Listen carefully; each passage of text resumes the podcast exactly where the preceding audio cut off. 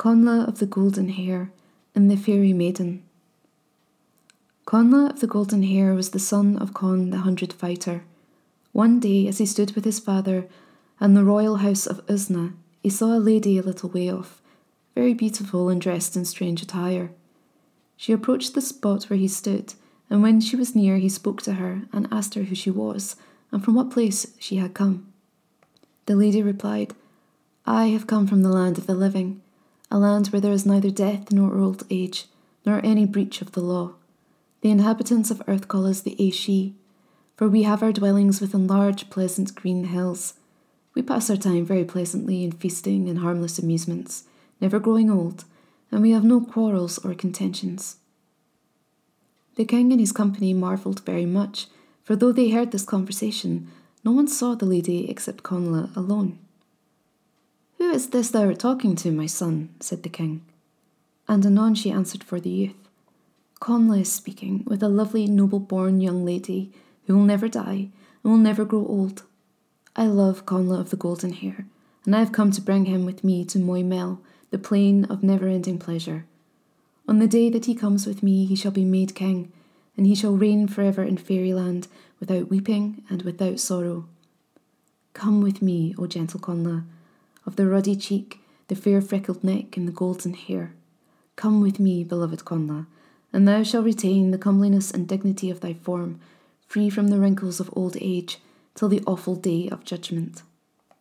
Thy flowing golden hair, thy comely face, thy tall majestic form of peerless grace, that show thee sprung from Con's exalted race.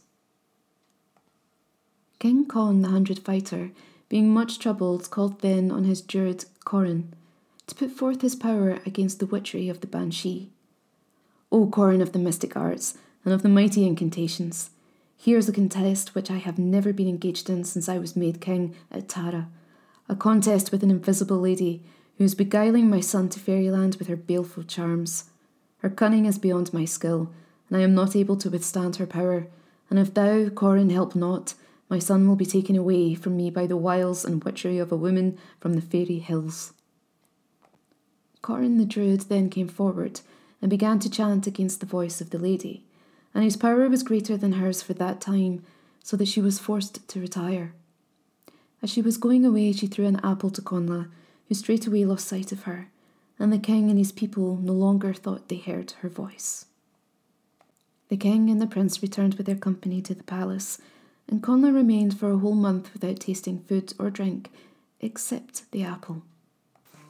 And though he ate of it each day, it was never lessened, but as whole and as perfect in the end as at the beginning. Moreover, when they offered him aught else to eat or drink, he refused it. For a while he had his apple, he did not seem to deem any other food worthy to be tasted. And he began to become very moody and sorrowful, thinking only of the lovely fairy maiden. At the end of the month, as Connla stood by his father's side amongst the nobles on the plain of Acraman, he saw the same lady approaching him from the west, and when she had come near, she addressed him in this manner A glorious seat indeed has Connla among the wretched short lived mortals, awaiting the dreadful stroke of death. But now, the ever youthful people of Moymel, who have never felt old age and fear not death, seeing thee day by day among thy friends in the assemblies of thy fatherland, love thee with a strange love, and they will make thee king over them, if thou will come with me. When the king heard the words of the lady, he commanded his people to call the druid again, saying, Bring my druid Corin to me, for I see that fairy lady has regained the power of her voice. At this the lady said, Valiant Con, fighter of a hundred, the faith of the Druids has come to little honour among the upright, mighty, numberless people of this land.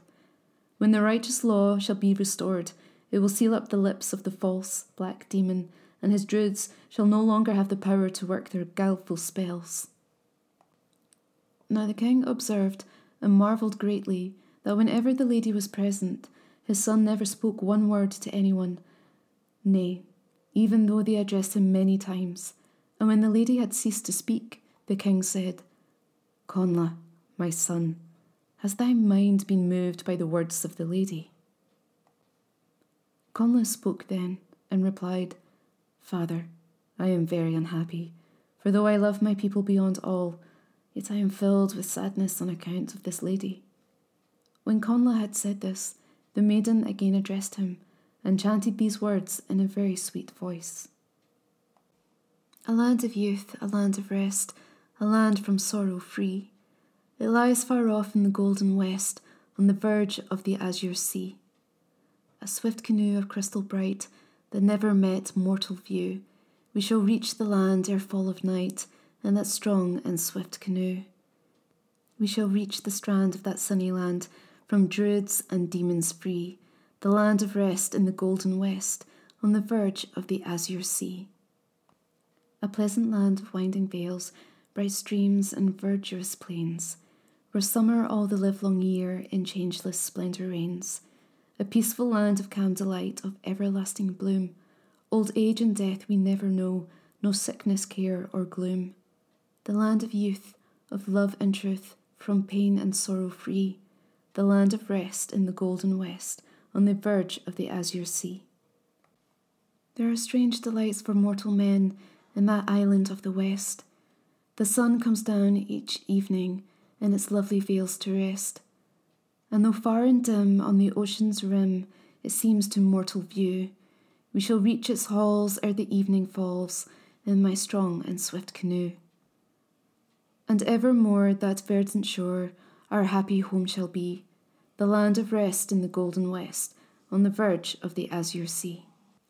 It will guard thee, gentle Connla of the flowing hair, it will guard thee from the druids, from the demons of the air. My crystal boat will guard thee till we reach that western shore, where thou and I in joy and love shall live for evermore. From the druid's incantation, from his black and deadly snare, from the withering imprecation of the demon of the air. It will guard thee, gentle Connla of the flowing golden hair. My crystal boat will guard thee till we reach that silver strand, where thou shalt reign in endless joy the king of fairyland. When the maiden had ended her chant, Connla suddenly walked away from his father's side and sprang into the curragh, the gleaming, straight gliding, strong crystal canoe.